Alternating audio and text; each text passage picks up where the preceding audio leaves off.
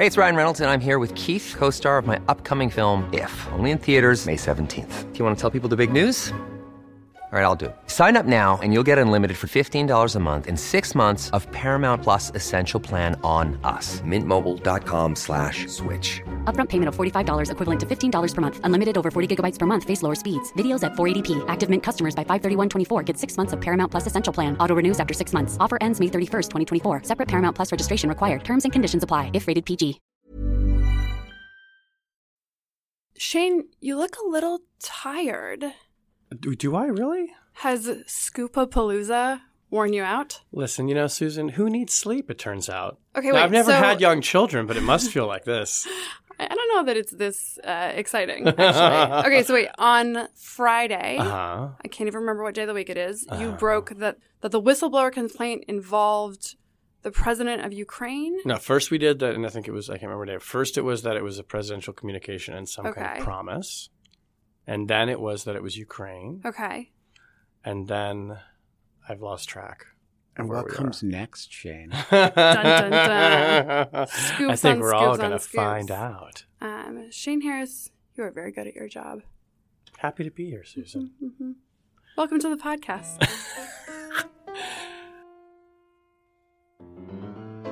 Hello and welcome to Rational Security, the Rubicon Crossed edition. You like that? I was thinking the Drowned in the Rubicon edition. or the this time it's different edition. this time I know it's for real edition. The don't get drowned in the Rubicon edition. Have we crossed the Rubicon? By the way, Swept can- can away I- in the can- Can I just say that in, in the depart? This is like an obsession of mine. People use the term "cross the Rubicon" for the wrong thing. Yeah. Crossing the Rubicon making, means taking a fateful step to undermine constitutional government. Caesar crossed the Rubicon to march on Rome, and it marks the end of the Republic. and this is what the listeners are here listening to this podcast about. Yeah. And they're Roman all out there. history. And these are smart people. They're all out there saying, exactly. Exactly. Nancy Pelosi, wrong metaphor. Everyone, wrong metaphor. We'll try and get some correct metaphors in the show today. Yeah, okay, so it's not crossing the Rubicon edition. It's not. Maybe it should be Rubicon Cross question mark. That's what it's going to be. Check. That's done. Uh, I am here in the Jungle Studio with Susan Hennessey and Ben Wittes. Hi, guys. hey, Wow. Tammy is our designated survivor. She's in a bunker. She's in a secure location. Depending on how this plays out. exactly. With canned goods. oh, my God. and Um, Bibi Netanyahu, yeah, who- exactly. who's having a better day than Donald Trump. Wow. And who would have thought that could That be is just factually true, which is Yeah. amazing. Yeah, yeah, yeah. Um, all right. Today on the podcast, I mean, what the hell else are we going to talk about? Um, so we're going to kind of break down the extraordinary moment we're in in, in uh, three segments. Uh, first, we're going to talk about everything we know and understand about the whistleblower allegations and Ukraine and Donald Trump. Um, obviously, highly informed now by a um, a memorandum or rough transcript, if you will, that the White House put out this morning about his call uh, with President Zelensky of Ukraine. Then we'll spend some time talking about the national security dimensions of this and the foreign policy aspects of it. And then we're going to move to a talk about impeachment and try to unpack some of that. So why don't we just start with the news as it broke this morning? Because I think probably listeners are probably fairly well caught up at this point in the narrative. But I can go to Ben or Susan on this. Really, this this we can call it a transcript or call it whatever you want of this call, and I'm, I'm holding it here in my hands right now. But this five page memorandum of telephone conversation uh, from a July 25th phone call that Trump had with Zelensky. The White House put this out. I think the president has already said that he doesn't see what the big deal of is it. He doesn't see that there's anything wrong with this conversation um, that occurred.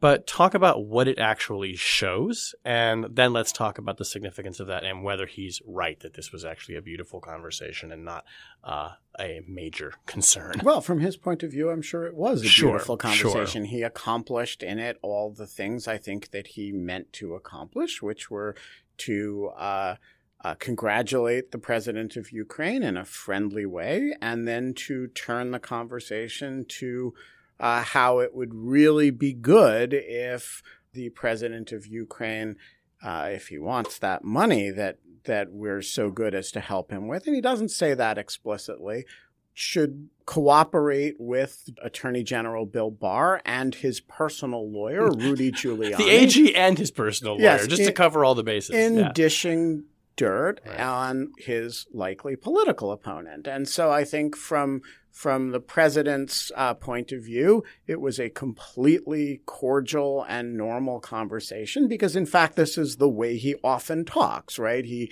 he in fact even talks this way publicly. Um, and so I'm sure he doesn't experience it as the grotesque distortion of the way presidential power should be uh, exercised or may may reasonably be exercised that people should experience it as. And yet the misconduct screams off of every line of that transcript or memorandum or whatever you want to call it. Yes, so it is a document, and again, we don't know to what extent it reflects the actual conversation, and, and that'll be sort of relevant to fact finding moving forward. But just the document on its face um, shows really astonishing abuse, uh, impeachable conduct, and, and you know conduct that not just is impeachable conduct, but conduct that requires impeachment. Right? I mean, we are. I think people are sort of letting Republican members of Congress off the hook by saying, "Well, the Senate won't remove him."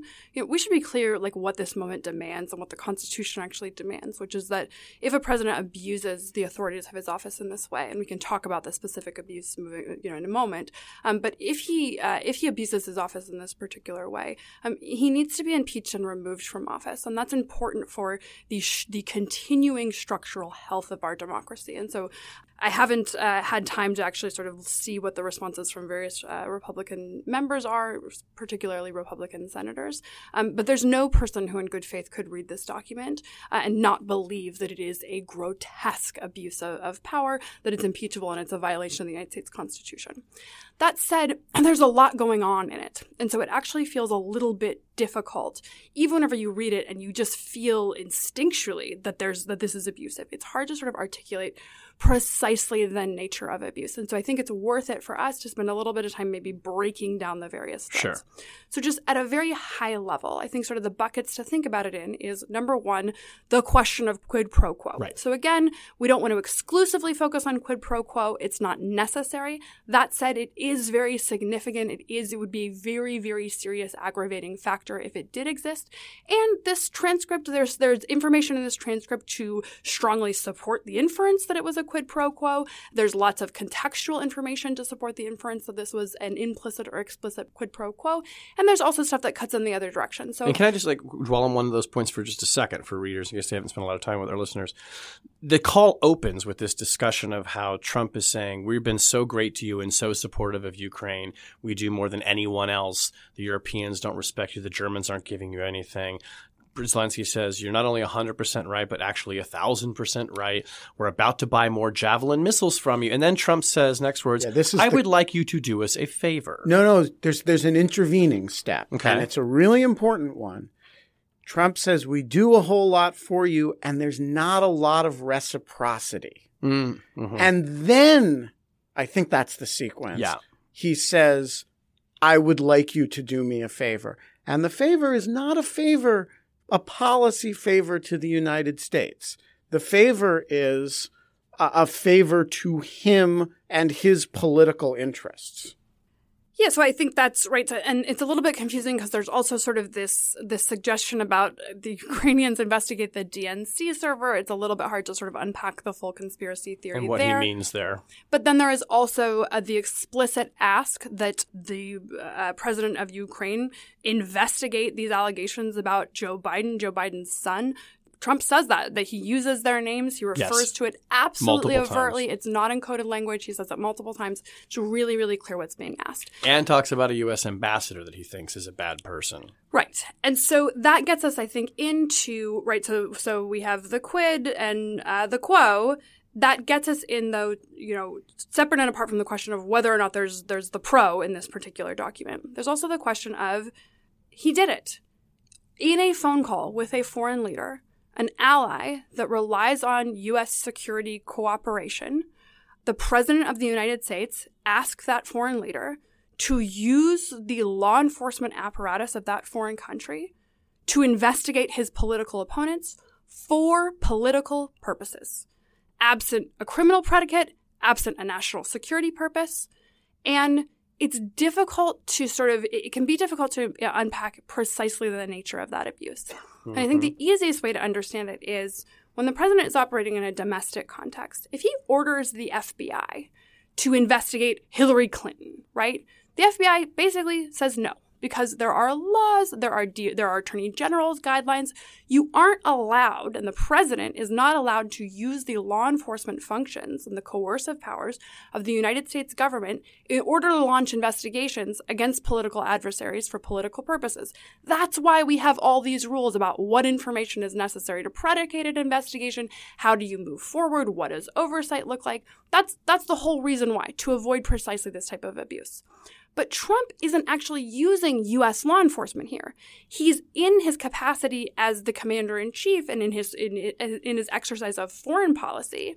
He's reaching out to a foreign government and attempting to use that foreign government either to gin up information that could become the basis of a domestic predicate, which is lacking. There is the the FBI would not be uh, justified in investigating Biden or his son based on these allegations, which are frivolous, which have already been looked into. Mm-hmm. But asking this this foreign law enforcement, so either to, to gin up this this new information that could serve as a predicate, or just to sort of wave this, you know, raise the specter of, well, you know, there's this foreign investigation going on. Keep in mind, Ukrainian authorities have already looked into this and determined that under their laws and their political and policy interests, this is not an investigation that's meritorious moving forward the abuse of the rights of the United States citizen, the abuse of the Constitution is the same. Now, the rules are different and the context is different and the way we might talk about it is different, but the rights of the person in question and the violation is the same. You know, and look, the idea that the president is doing this in an area in which he's less constrained, where he's exercising his constitutional powers, actually demands a constitutional remedy because those are the available tools for policing the abuse. So it doesn't make it less serious, it actually makes it more serious. And then the final piece of this is, of course, that all of this is a solicitation for foreign interference in a U.S. election. So reportedly, DOJ, there was a, a criminal referral to DOJ. Uh, someone from the DNI, reportedly in the Inspector General, made this referral to the FBI saying, we think this might be a campaign finance violation. This is the solicitation of a thing of value. DOJ has said a government investigation can't be a thing of value. But again, this is, you know, the Russia investigation 2.0 it is the active, overt solicitation of foreign interference in a U.S. election, and another demonstration that the laws we have, which are effectively campaign finance laws, are just fundamentally not up to the task. They weren't up to the task when he was a candidate. They're certainly not going to be up to the task whenever it's actually the president of the United States doing it. Okay, before we move on to talking about the next phase of this, I will just flag that uh, my colleagues and I at the Post just posted a new scoop that the acting DNI, Joe Maguire, uh, threatened to resign if the administration stopped him from testifying before Congress about this matter or tried to effectively tie so his wait, hands. this just went live? Just went live. Wait, send me the link. Baby Cannon needs to boom it. Okay. We're I making w- history here, folks. the first ever live podcast recording. All right, which which video does it get? I mean, you are the boom master, I so think, you'll have to tell I me. think this one feels like it's things are finally falling to the ground. So maybe this one gets the tower of dominoes with the tomatoes on top. I think that sounds great. All right, let's press tweet. There it uh, goes. Off it goes. All right, this is the first ever rational security episode with a live it's baby a, cannon. It's a beautiful firing. moment, one for the history books, folks we love it. It's like we had a baby on the show. Okay. So I want to spend some time then talking about the national security dimensions of this. So we've tried to kind of get at some of the legal aspects of it, and there's there's more we could talk about. But but maybe kick us off with this. Why does it matter to U.S. national security interests that the president of the United States would be asking the president of Ukraine to tackle corruption in his country and well we could ask, maybe we could get two ways. Is there anything wrong with him asking to tackle corruption in his country? There's probably maybe something wrong about him asking to do it uh, with regards to a political adversary. But why does this impinge upon U.S. national security interest, or how does it affect it? Okay, I want to break apart that question a little bit. 1st mm-hmm. of all, There is nothing wrong with the President of the United States asking the President of Ukraine to tackle corruption in his country. That is something that the uh, EU has pushed for. It is something, you know, global anti corruption in developing countries is a genuine and legitimate policy priority.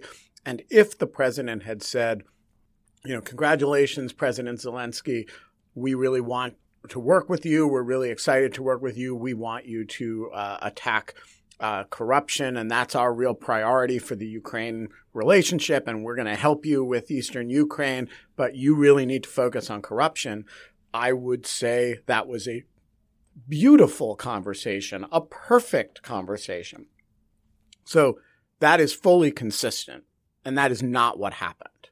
What happened was he said, you know, we need you to focus on corruption, go after Hunter Biden. Now, there are many corruption problems in Ukraine. The president identified the priority corruption problem in Ukraine as one that probably isn't a problem at all, but certainly is A, self interested, B, electorally interested, and C, vindictive in an, as Susan pointed out before, in a in an unpredicated fashion, a vindictive effort to go after the family of a political opponent.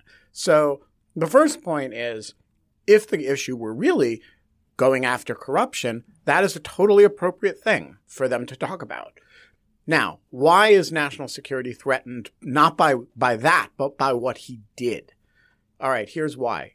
It's really two reasons.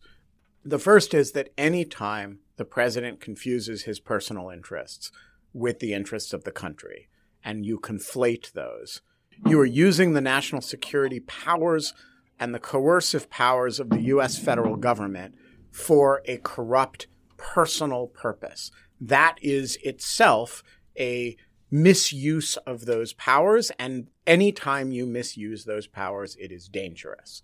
The second thing is it's conveying an extortionate message to the government of Ukraine. Do what I care about personally instead of what is in the policy interests of the United States, which is you, this is a frontline country against Vladimir Putin's Russia. And our policy demand of this country was not, you know, let's like, clean things up so that we can help you be a, a good buffer between Russia and Europe. Our policy demand was rat fuck Hunter Biden. That's a technical term from Watergate. It's a really important technical term. This is classic rat fucking. And he demanded, as a matter of U.S. foreign policy, that a foreign government engage in it. So finally, at the highest level of altitude, if foreign countries come to believe that dealing with the United States means satisfying the personal, political, and financial desires of Donald Trump, that will erode U.S. alliances. That is a diffuse foreign policy concern, but it is also a certain consequence. And we've already seen it happening. Uh, and so I think there's a lot of levels not to mention, still another one, which is, as Susan points out, it really undermines the predication requirements of domestic law enforcement. Yeah, I think that's all. Sorry, I just kind of looked at you like, like and? I, I think that pretty much gets to it. There are a million layers to this, including including that the Ukrainians know about this, right? And so whenever the president is engaged in flagrant corruption on a phone call, that there's another sort of dimension of uh, national security concern regarding sort of a foreign country having the ability to prove that he's engaged in this kind of information. That's certainly concerning, although I guess releasing the transcript undercuts it a little bit. There's also the really serious issue of you know the United States has a policy here and and the Congress of the United States is trying to effectuate that policy by providing appropriated funds and moving these directions and so you know, for the president to be subverting the public interest, the national security interest, to targeting his political opponents and his own frivolous concerns, that does undermine U.S. national security. I mean, it's so it's so obvious it almost doesn't even feel like a point worth making. So, but actually, I think Susan's earlier point that this is the Russia investigation in, you know, all of the conclusions on collusion in the Russia investigation in five short pages is also the answer to Hmm. this question. So when we were saying t- two years ago, we have to look into whether Russia intervened in our election and whether the president collaborated in some sense with that or induced it in some sense. The concern was a concern about foreign influence. Here, five pages. It, it's, it's plain English. It's in the White House's own words, the president's own words. There's no deep state conspiracy. There's no 17 angry Democrats. There's no Jim Lion Jim Comey, right? This is their account of this. And it plainly establishes collusion with a foreign government to influence an election. So if you thought L'affaire Russe was a threat to national security, why on earth would you not think this is? And by the way, in this transcript, Trump explicitly references that Mueller had testified the day before Right. that that was over, that he wasn't going to be held accountable. And so he turns around and does the same thing even more overtly. And so it's also a real time lesson in what happens whenever Congress fails to hold a president accountable, fails to police these issues in any meaningful way. I had a question about that too because I wondered the same thing in that moment because the timing is unbelievable almost where it's like literally the day after Mueller testifies he's doing many of the same things that he was investigated for doing. Should we read that as Congress failing to hold him to account and restrain him or should we read that as the president just doesn't see that any of this is wrong and it's not about him not being chastened or restrained but he looks at it and says this isn't even a problem I or don't are know. they related? I don't know that Donald Trump sees the world in terms of right and wrong. I I actually think he is sort of an amoral operator. I mean, he, he doesn't appear to, to even have um, uh, sort of the ordinary conceptions of, of right and wrong, much less sort of the duties of his office. He clearly takes the approach to the United States presidency that he's going to do whatever he can get away with. And so good in the president's mind is what he wants to do and what he thinks he can get away with doing. And so they're related questions, right? Because he takes the lesson after the Mueller testimony, uh, whether that was he was right or wrong to do that, of yeah, they're not really going to hold me accountable for this. They did this investigation, and I'm gonna, you know, I, I'm gonna get away with it. And and he proceeds to turn around and do it again. But let's keep in mind it's even more serious because in the Russia investigation, setting aside sort of volume two and obstruction, he's a candidate. He's a private citizen. He's not the president of the United States, wielding the powers of the American presidency to abuse the civil liberties of a United States citizen. Right? This is like yes, it has echoes of the Russia investigation, and, and, it's something I think people actually predicted. If this is what this guy did while he was while he was a candidate, you have no idea what he could do while he was president, and so it, it, it is just it, it's an astonishing abuse, and I've I've honestly been trying to rack my brain for what is the right historical sort of you know parallel here. I, I don't know that it's Watergate. It's maybe it's Nixon sort of and Vietnam negotiations. Like, I, I can't quite think of what is as cynical and plainly corrupt an exercise of official power related to trying to stay in office. But if there are any others, there are very, very few of them. And so, like, this is an astonishing abuse of office. it, it is beyond the pale. And and look, the ultimate evidence of that is the involvement of Rudy Giuliani, right? If you are, we haven't even uh, talked about Rudy yet. Yeah, so I mean, Rudy Giuliani uh, is referred to explicitly in this transcript as, you know, I want you to meet with him. I want you to, you know, cooperate with him. Rudy Giuliani is not a government official. He is not the Attorney General of the United States. And the president's actually evidently aware of that because he also wants the president to deal with the Attorney General. But he is sending, and this is, I think, clearly in the text, he is sending his personal lawyer out there to procure dirt. And that is basically the Trump Tower meeting only it's the Trump Tower meeting in which he's president and he's not offered dirt by the other side. He calls the other side and demands it. Mm-hmm. So the argument that there's no collusion or that it's just kind of he took a meeting, this is not just taking a meeting. This is soliciting the the activity. Yeah, and, and let's keep it. Let's sort of put a finer point on what it's the solicitation of. It's not even the solicitation of genuine dirt, of genuine opposition research. It's the solicitation of a fabrication because he knows full well that the Ukrainians have already investigated this and determined there's nothing there. And so whenever he's telling him, you know, hey, we're, we're real, real nice to you. Why don't you go take another look and see if you can't find anything else? You know, the clear implication of that is, and don't come back here empty handed. Facts be damned. Right. So that is actually a great transition into the next, the final segment of this, which is what is the remedy for this alleged behavior? And in some cases, not even alleged, documented.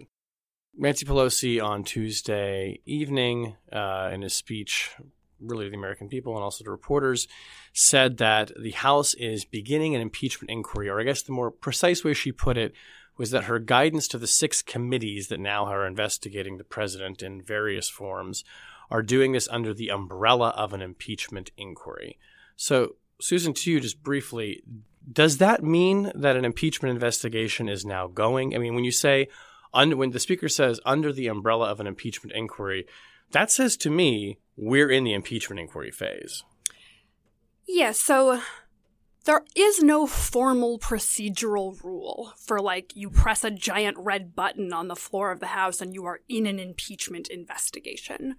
And so procedurally, not that much has changed. And actually, some members of the House have even sort of criticized Pelosi and saying, well, mm-hmm. you know, mm-hmm. this wasn't really anything. And we thought that there was going to be something different at this point. You know, that said, things are different because impeachment is ultimately a political remedy. And it is a decision of the body, of the House of Representatives, to move towards this remedy and determine whether or not this remedy is appropriate. And so having the Speaker of the House come forward and say, we are now in an informal impeachment inquiry. You know, I think Ben referred to it as a press release yesterday or, or, a press statement, and it is, but it's a really, really significant press statement that actually dramatically alters the dynamics, the focus, potentially the way courts will view the issues that are going to arise here. And it shifts the burdens, right? So we've seen the White House just stonewalling in response to congressional requests, refusing to honor subpoenas, refusing to provide testimony. These bizarre, ridiculous assertions of executive privilege. Just basically, you can't get anything from us. And you can try and go to court, but that's going to take forever, and we're just not going to play this game. And the speaker came out and said, This is a formal impeachment inquiry. And the White House immediately produces not just the transcript, and the president had announced shortly before uh, that he was going to produce this transcript, knowing that this thing was coming, and also the whistleblower complaint to Congress. Because what it does is it's Congress saying, we're not playing this game anymore. We are demanding this information as part of our impeachment inquiry, if you don't give it to us, then the fact you didn't give it to us not only provides the substance of a negative inference that you're hiding something and that negative press reports are accurate, but itself becomes the basis of a reason to impeach you because you are now obstructing Congress. And so I think it pretty dramatically shifts the incentive structures and the justification even though it really is just a question of political optics and momentum and attention, I actually think it's going to have a quite significant practical effect. You know, that said, you know, Ben, you referred to it as a press statement, so maybe you have a different sense. So I do and I don't, right? So I, I, for first of all, I don't think doing the same dance that you've been doing for six months now and saying now we're calling it an impeachment inquiry makes much formal difference the posture of the committee before that was that they were doing an impeachment investigation. And for purposes of litigation, they wanted all the benefit of it being an impeachment inquiry just without quite saying the word inquiry. And so I, I think they've been trying to have it both ways for a long time, and whether they will successfully have it both ways, I think is going to you know be up to some federal judges a fair bit of time from now. And I don't think this thing's going to be in a meaningful way decided. It'll he'll have long been decided whether he's going to be impeached by the time a federal judge decides whether it whether it was really an impeachment inquiry for purposes of the 6E grand jury information analysis. That said, I ultimately agree with Susan for a completely different reason, which is I think the reason it really matters is that as long as you say we are not in an impeachment inquiry, we're just in an investigation, there's this activity that you're not doing. Mm-hmm. And it's drafting articles of impeachment and voting on them. And, you know, the Judiciary Committee, by the way, doesn't need an impeachment inquiry to do that. Right. It can report out articles of impeachment. So she kind of cleverly stalled this a little bit, didn't she? Exactly. Yeah. So, but as long as you say eh, we're not doing an impeachment inquiry, it's an investigation, not an inquiry, there's this you know, kinetic activity that you're not participating in, which is writing down here's the things that Donald Trump might be impeached for and subjecting them to a vote of the committee and thence to a vote on the House floor. The moment you say we are in an impeachment inquiry, you gotta start writing articles of impeachment. You gotta start thinking about that. It, gives a texture and form to all these hearings that you're having and all these discussions that you're having. But, and, but it's, that's an indefinite period, though, right? I guess what I was getting at is by saying we're in an impeachment inquiry, she kind of reins Nadler in a little bit because he's getting ahead of it. And she can say, okay, everyone's covered by this impeachment inquiry, which could take months and months. And I months. don't think so. Okay. So the impeachment inquiry against Bill Clinton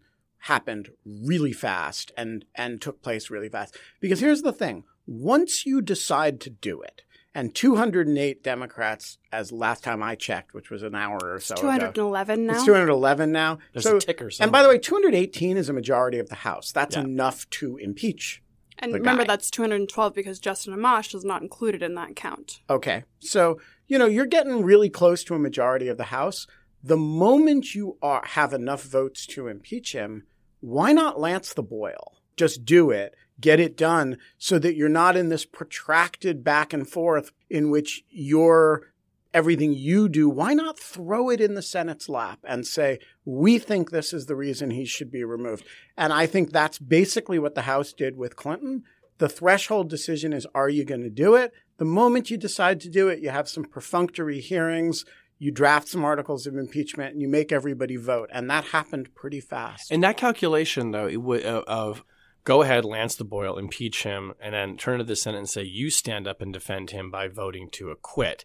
That was the same calculus in the Mueller investigation and, and, and during L'Affaire Russe. So is the difference now, Susan, that the allegation here or the evidence is just so much cleaner. It involves the president while he's in office. There's not, you know, 78 characters like a Russian novel. Like, why this? Yeah, so I think it's because the speaker is there now. So there were lots of things in that came out during the Russia investigation and lots of things in the Mueller report that unequivocally merited impeachment and that the House could have responded to in a similar way by gathering this kind of support and saying, okay, we have now crossed the threshold and we're moving to this point.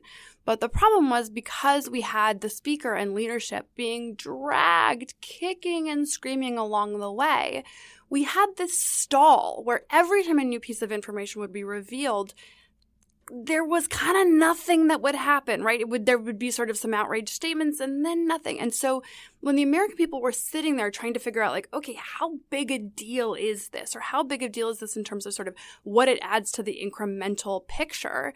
I, I think each and every time they let the moment lapse because, you know, you know it when you see it. And so I think the opportunity of this moment is widespread public condemnation, something that is indefensible for the Republicans. And maybe Republicans in the Senate will actually vote to, to acquit, but they will have to record their names for history. And they know it, and the American people know it. And it is going to be an, an incredibly ugly moment if they decide to, to do this and they'll have to be held responsible for it. And so while I don't think that the House should exclusively focus on Ukraine, there are other things that have been sort of percolating that they should also move forward with. And Ben uh, and I, and along with our colleague Quinta, uh, wrote an article on this last night about sort of what the articles of impeachment should look like. I, do agree you should move really, really quickly. And the significance of the of the speaker's press conference yesterday was to make impeachment a foregone conclusion. It is inevitable at this point that the president of the United States will be impeached and it is an open question whether or not the president of the United States will be removed from office. And anybody who begins the conversation by saying, nah, nah, you know, the Republicans, they aren't going to do this, this isn't going anywhere, it's just symbolic, I, I think are letting Republicans off the hook. This is incredibly serious, this is indefensible. If they decide that they want to take that step, then shame on them. But you know, I'm willing, hope against hope, to extend a very small amount of benefit of the doubt here to what people like Richard Burr are going to say, what people like Susan Collins are going to say. Are they really prepared to stand up in the Senate and say, I'm okay with this? And keep in mind, unlike the Russia investigation, where somehow there was, it wasn't plausible deniability, it was implausible deniability. The president is admitting it right from day day one, day two, right? He's coming right out. He's giving a record. And so I, I think what he thinks he's doing is allowing his enablers and sort of the right wing media to coordinate themselves to defend him. It's actually fundamentally indefensible conduct. And so what he's ended up doing is a little bit forcing the hand and putting people in the position of kind of both not being able to retreat to their, oh, well, we don't know what's going on. We got to wait for the report. I don't know that I believe that.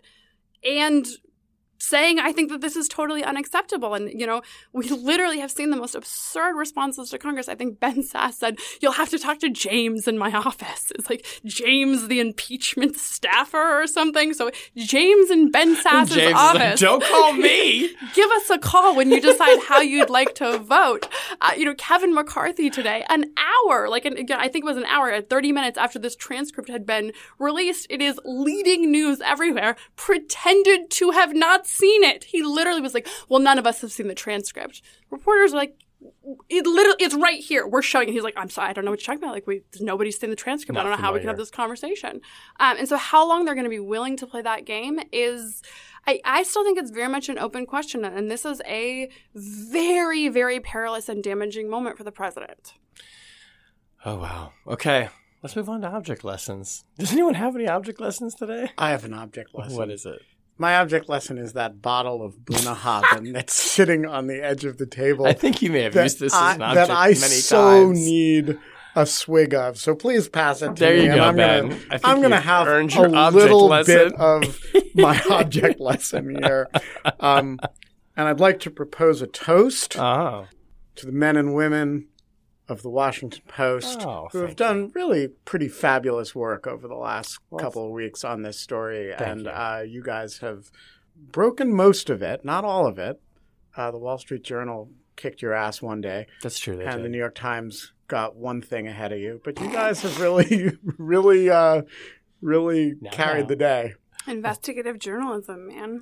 It happens. Um, Susan, do you you have an object today? So you? I have one, I do um, not, which I'm gonna tell you it feels like a small aside um, in sort of the as everything does. that is going on. Um, but it's a story um, by the publisher of the New York Times, an op-ed that he wrote um, entitled "The Growing Threat to Journalism Around the World," um, in which he makes a pretty startling revelation, which is that uh, the New York Times was very concerned about the imminent arrest or potential imminent arrest of their Cairo bureau chief by Egyptian authorities.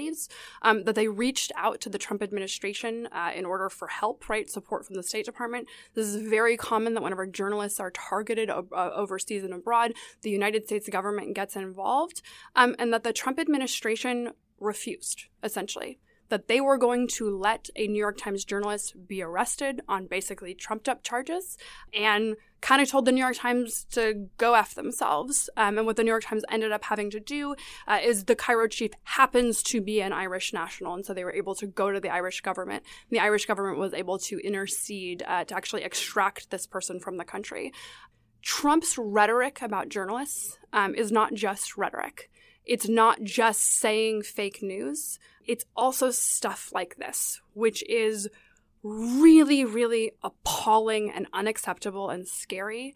And I know that on days like yesterday, it's just a small footnote, but days like yesterday and today are a pretty good example of why we need to be paying attention to that because if we don't care a lot about press protection and about ensuring the United States government upholds its obligations to all of us, we are going to lose the ability to hold our governments accountable in really, really important ways foreign bureau reporters are very, very important, as what we've seen uh, in terms of reporting on what the United States government is doing. Um, and so this is just a really, really alarming story. And, and I can't say that it uh, should be front page news, you know, um, relative to everything that's been going on, but um, but it's an important story, and I, I, just hope it doesn't get lost in, in the chaos. Yeah, and, and they're extremely important, extremely vulnerable. Yeah.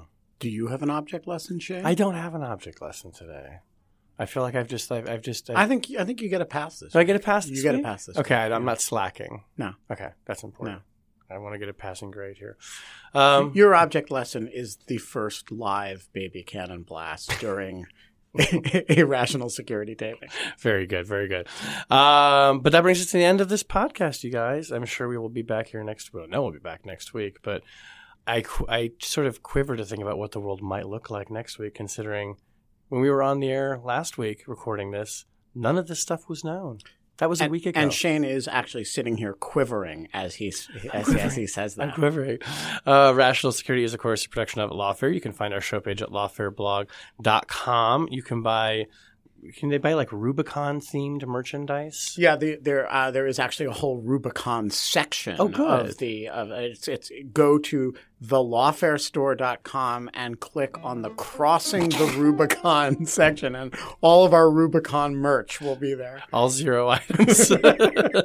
you can follow us on Twitter at RATL Security. You can find us on Facebook. Whenever you download the podcast, please be sure to leave a rating and review. We love that, and it really helps us out. Our show audio engineer this week was Jacob Schultz. The show is edited and produced by Jen Patja Howell. Music this week by Donald Trump and his cover of either Dionne Warwick's or Beyonce's or Katy Perry's. Take your pick. Deja Vu. Good. That's not bad. That's good. I get it. I didn't realize all those people had done a song called Deja Vu. Now you think we he feels a sense of deja vu? I know I do. I don't think his. I think his memory is like a goldfish. he doesn't remember. I think he may, maybe his cover of "I'll Be Seeing You" I'll all the old seeing you. familiar places. Indeed, indeed, he will. Uh, I think Sophia Yan has deja vu every week when I bring up her name on this show. On behalf of my good friends Susan Hennessey and Ben Wittes, I'm Shane Harris. We'll talk to you next week. Bye bye. Bye.